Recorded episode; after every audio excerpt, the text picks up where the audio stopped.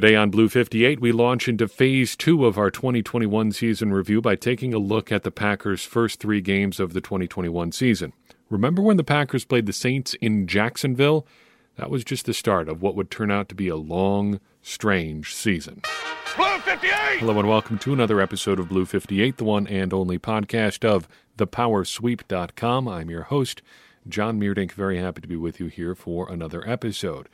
We've got to talk special teamers here before we get into the meat of our, our episode today, taking a look at the, the first three games of 2021. But before we get to either of those things, wanted to start in an unusual spot. I want to talk about baseball for a second, or I guess labor peace in baseball. Apparently, the, the players and owners have a deal in in place that would save the 2022 season. And that's great. I'm not a super big baseball fan, a casual at best. But every time something like this happens, I catch myself thinking a couple things. First, I remember the point at which I became the kind of baseball fan that I am. And I can tell you pretty much exactly when that happened. There was a, a cool hobby store near where I grew up in, in I grew up in a small town called Cedar Grove in Wisconsin. If you're in Wisconsin, you you may not even know where that is. Uh, but there was a cool hobby store in Sheboygan nearby, and I took it into my head after I think getting some for a birthday or something like that that I wanted to be a baseball card collector, specifically baseball cards, because I thought those were the coolest for whatever reason. The pack of cards that I got had a bunch of cool stats and information on the back. It was cool. I wanted to get into collecting baseball cards. So we went to the store and I found this enormous hobby pack of cards. It had like a thousand cards in it for 25 bucks, which for, I think it was maybe seven or eight years old, for a kid that age is an astronomical amount of money. $25. Can you imagine spending $25 on anything? I couldn't. It was probably going to be the biggest single purchase of my life at that point. So we get this big box of cards and we take it up to the front, and I announce proudly to the guy at the counter that I want to get into collecting baseball cards. What he says is, I'm not going to tell you you shouldn't do that, but you should know that baseball cards pretty much aren't worth anything anymore. And my mom, who was with me at the time, said, Why is that? Well, they just had this big strike thing, labor problems, and nobody likes baseball cards anymore. Everybody's fed up with it. And I was crushed. What do you mean? Like, nobody likes this? Well, if nobody likes this, I, I guess I, I can't do this. And now maybe this guy was gatekeeping, maybe not. But certainly there was labor unrest in baseball in the 90s, and certainly I, that had to have turned off quite a few long, young baseball fans like me for whatever reason. And I think about that again because certainly something like that had to be in danger of happening again here. And I don't think about that because I'm worried particularly about baseball, because I could take it or leave it. What comes up to me is just this nagging thought in the back of my head as a football fan, because there's this instinct, and maybe it's just in me, but I doubt it. There's this instinct to look down our nose at baseball fans and say, haha, look at your sport. You can't get your stuff figured out. You weren't even sure you were going to have a season. And I think that's a mistake. Because don't think it can't happen to us. If you're a football fan and an only football fan, more or less like I am, don't think it can't happen to us because in the not too distant past it nearly did. We were real close in 2011 to losing some games, having the season rearranged, Maybe it wasn't that big a threat, but it was there. It was a non zero chance. And don't think something like that can't happen again. Remember, first and foremost, that these things are fragile. So appreciate what you've got while you've got it. Secondly, remember that the owners are going to squeeze the players for everything they can and they're always going to try to set players against each other, and that is always going to work. Look at what happened in baseball this time around. It's the exact same thing that happened the last time there was any labor unrest in football. The higher end players, the stars, are trying to get some concessions from the owners. Different paths to free agency, different arbitration things, stuff like that. In football, think of it like the franchise tag. That's something that always comes up. That's what players want to get rid of. But to get rid of something like that, you have to be willing to use your labor leverage. And what does that come down to? Sitting out games, making real change. And who doesn't want to do that? All of the players who are never going to get franchise tagged. Right? 52 guys on an NFL roster can't get franchise tag in a given year. You can only do it to one guy, and he's going to be a superstar anyway. The rank and file players aren't going to put aren't going to put the effort into getting rid of something like that because they don't want to make the sacrifices necessary to make it happen. And that's what we saw in baseball again. And remember what you're seeing there is exactly what ownership wants to happen. They want the players to be fighting against each other. They don't want a united front. And they want us, the fans, to think that the baseball players are being selfish and greedy, or the football players are being selfish and greedy. And maybe they are. But they've got a right to collectively bargain too. Just remember that when the lines in the sand get drawn up and stuff like that. I'm not going to tell you which side to root for. I know which side that, you know, most of us fall down on. We want to watch football or baseball or whatever. So when the rubber meets the road, we just want to get whatever's going to get the games back to us quickly. But remember what's at stake here for, you know, guys that are trying to make the best living that they can playing this game that they are uniquely talented at. And remember how the sausage gets made on some of those final decisions. They do it by breaking up the united front. It's just something worth keeping in the back of your mind. Don't think it can't happen to us. And remember how these things get done. Speaking briefly about Packers special teams players, the Packers had five guys in 2021 who played exclusively on special teams. One of them didn't even make it to the active roster for any games, but I wanted to make sure we mentioned him, and that's J.J. Molson. I don't know what the fascination is with this kicker. He was not very good in college, but the Packers have had him around basically for the better part of two seasons now for not very well defined reasons. Ostensibly, he's a replacement for Mason Crosby if something would happen to him COVID wise. He doesn't seem like he's a particularly good replacement for Crosby, and it's not clear if he's actually all that good at all. So where does he stand heading into 2022? Well, he's going to have some competition if he's around at all because Brian Gutekunst says he wants to bring back Mason Crosby, but he also has brought in Dominik Eberle, another kicker. Hmm. Where does J.J. Molson fit into that picture? I don't know. But it's worth, I think, thinking about and remembering. Next up is Hunter Bradley, who you may have forgotten about. All the Packers' long snappers over the past few years have sort of blended together for me, maybe for you. But it was it was funny. One of the big storylines. I was thinking about this the other day as as I was prepping this stuff. One of the big storylines of the first year of the power sweep was how the Packers were going to move on to someone other than Brett Goode. He was getting old. He was coming off a knee injury. How did the Packers figure out how to be in the in the post Brett Goode era? Well, they tried out a whole bunch of guys: Rick Lovato, Taybor Pepper, there's one other guy in there whose name I can't remember, but between injuries and all sorts of different stuff, where did they end up? Right back where they started with Brett Goode. Hunter Bradley kind of emulates that a little bit because the Packers have been trying to find an excuse to get rid of him here for a couple of years, and it's never really taken.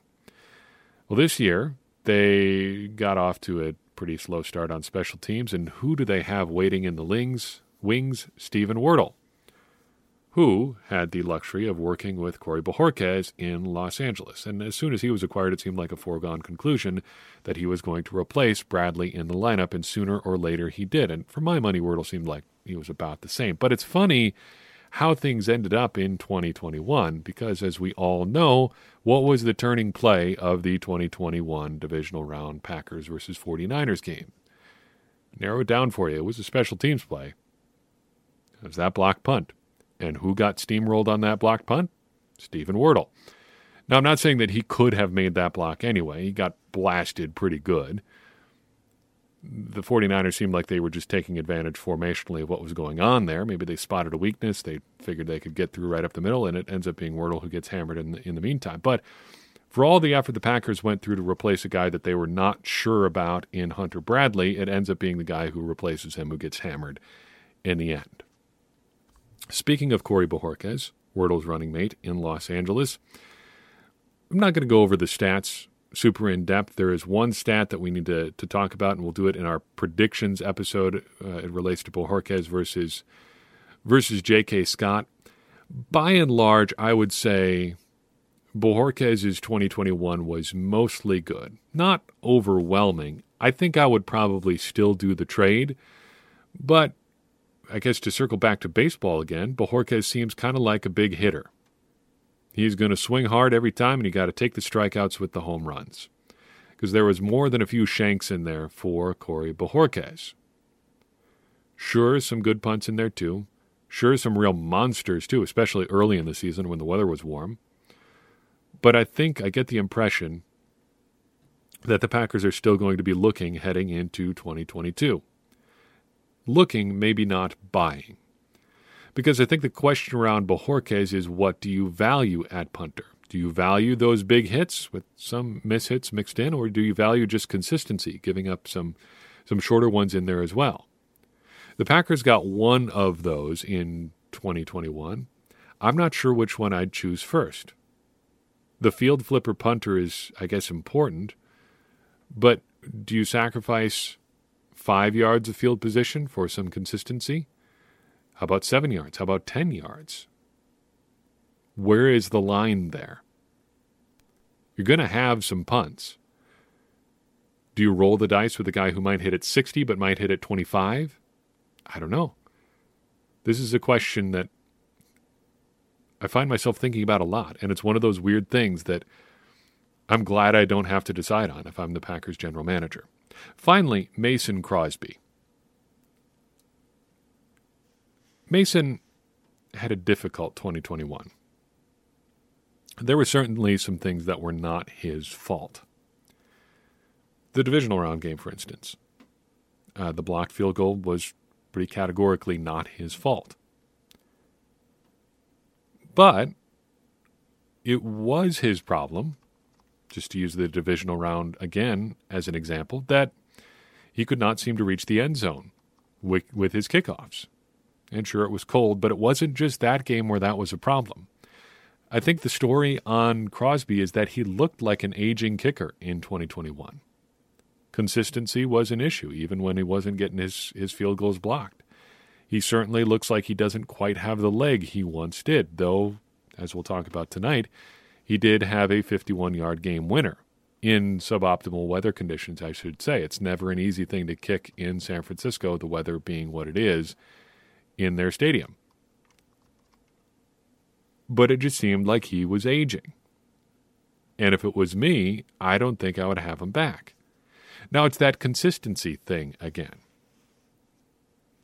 Trying to find consistency, are you going to sacrifice the relative stability you do have? Because even if Crosby wasn't great in 2021, you could do worse. I think. I think you could do worse. Maybe not but it feels like you probably could. What do you do? If I have to put my own feet to the fire and make a decision, I don't think I would have him back. I think I would just roll the dice on finding somebody new, finding somebody with the leg to make it there on, on kickoffs, and then just try to figure it out, whether it takes a year or two years or whatever. You're going to have to move on from Mason Crosby eventually, get the cap space, and, and figure out something new. So that's it. We've reviewed every position group on the 2021 Packers. As far as the roster, we're going to start looking ahead to 2022. We still have some work to do putting 2021 to rest, though, and that starts with examining every game of the 2021 season. But first, I do want to mention again our, our new TeePublic store. Uh, there is a sale going on this week where you can get up to 40% off of a t shirt if that's something that you are interested in. I think a few other products as well. Give that a look.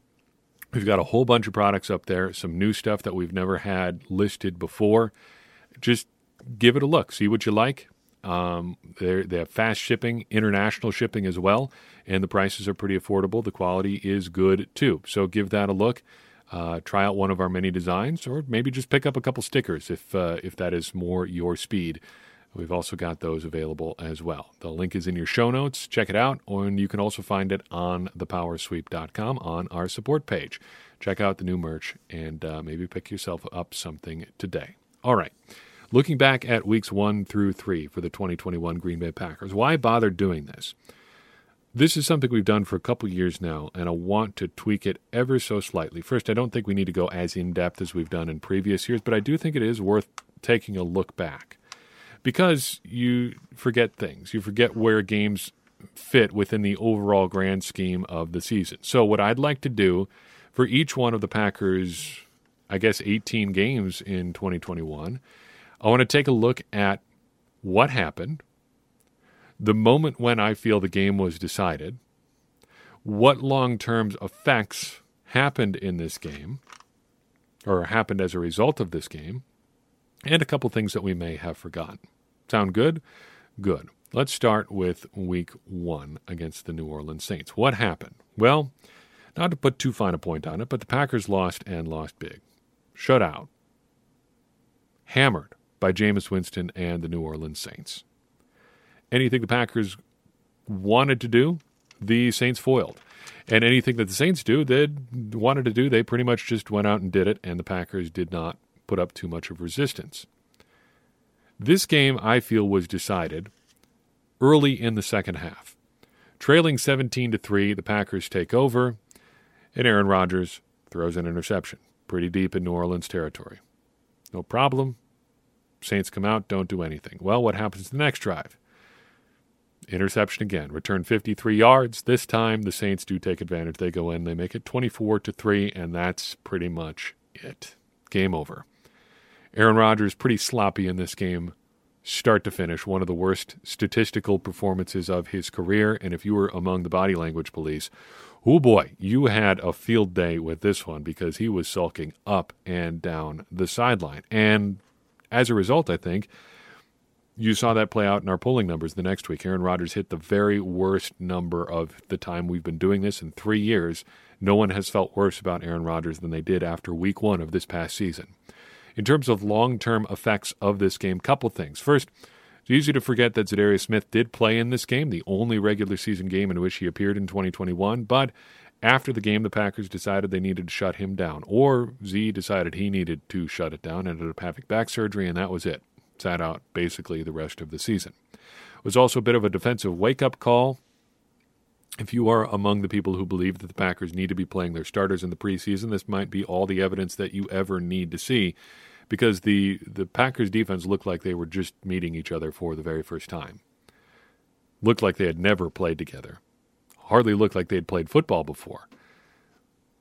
And the Saints took advantage. Finally, I think this was just a get it out of your system game. I have a toddler. Sometimes when the toddler is having one of those rough days, you just, you really got to come down on him. You say, no, this is not how we're going to do this. You're going to shape up, you're going to behave, we're going to get it done. Other times, when they reach a certain point, maybe this is just my parenting style, but sometimes you just got to let it go. Let them get it out of their system. Let it blow over. Maybe they're tired, maybe they're hungry. Just let it wash over you. And looking back on this game, I wonder if this was a get it out of your system game. Aaron Rodgers had been a little bit crusty throughout the offseason. I don't know if you've heard. And then he comes into training camp and opens things up with a 35 minute diatribe against Packers management. And you almost wonder if that carried over a little bit into the regular season. Little bit of the body language police stuff that we said about on the sideline. And you wonder maybe did Rodgers just need to get it out of his system? Coming out here feeling a little funky, not sure you want to be there. Play it out. All right, that's it. We're on to the rest of the season. We're going to go off and win an MVP. What did we forget about this game? looking back on my notes, and that's what you'll hear. You hear the, the paper notes here. This game was a mess. Kevin King gave up a big, long touchdown. Yeah, that's a first. Uh, the Saints had back to back 15 play touchdown drives. That's the first time somebody had done that in the NFL in more than 20 years.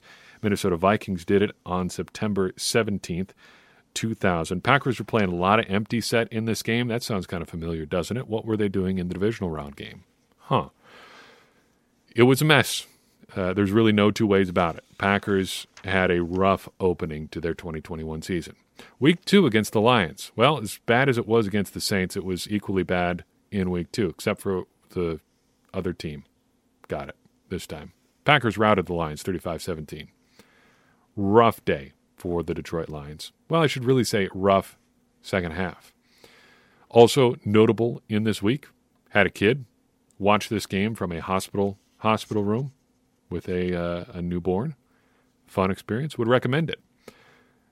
The Packers, just looking at the box score, looks like they controlled this game start to finish, but really this game was decided in the third quarter. Refreshing your memories, Detroit led 17 to 14 at the half. 17 points, John, you say. That's the amount they finished the game with. You'd be correct. The Packers came out in the third quarter and ripped off three straight touchdown drives. First play, eight plays, 87 yards. Second, 11, 75 yards, a touchdown. Third one, taking over deep in Detroit territory after a turnover, five plays, 23 yards, and a touchdown. You get the drift. Packers had it on cruise control after that. In the second half, they cruised to a 35 to 17 win. Long term effect of this game is that I think this is when the Packers defense figured it out. It took them about six quarters. And after that, the Packers defense was basically locked in for most of the rest of the season.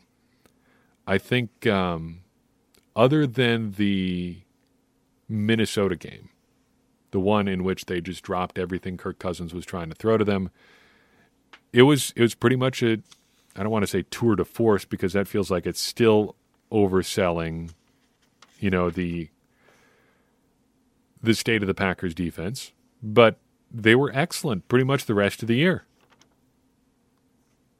And it took them the first six quarters of the season to get it figured out. Wonder if we're going to see a different approach from the Packers in the preseason in 2021, in 2022, that is. In terms of what we've forgotten from this game, really, it's pretty, pretty just straightforward. It was butt kicking.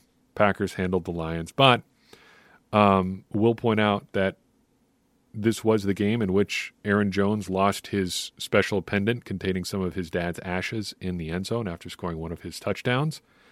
Packers did end up finding it after the game and uh, just another opportunity to bring this up. But if you haven't watched the Fox Game Day feature that ran on Christmas about Aaron and his dad, I would uh, heartily recommend checking that out. Boy, I can.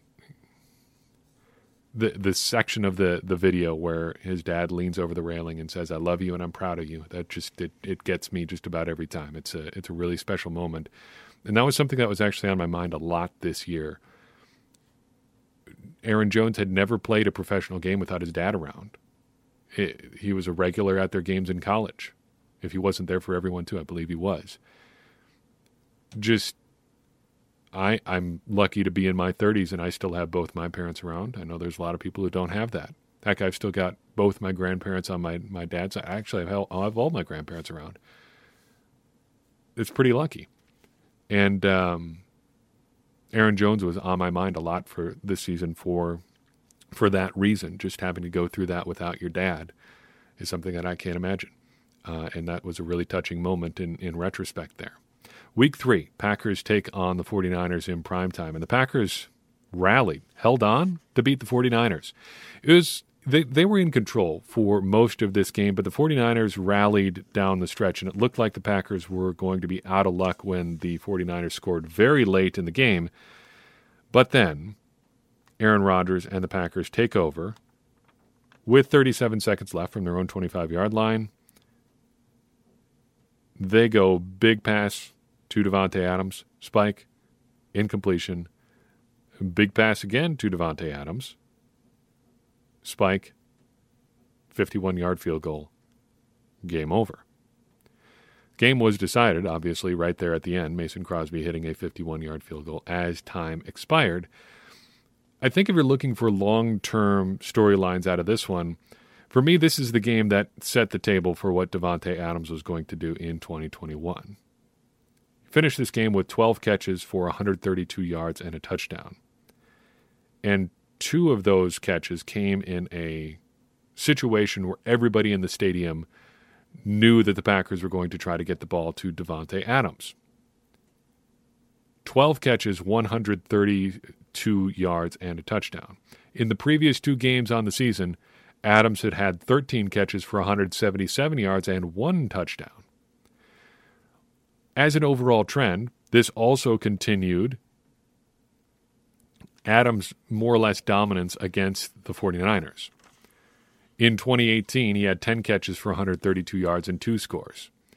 In the 2019 regular season blowout, he had a rough game. I think he was coming back off an injury in that one. Seven catches, 43 yards. Not quite as good. But other than that, 2020, 10 catches, 173 yards. And uh, 2021, 12 catches for 132 yards and a score.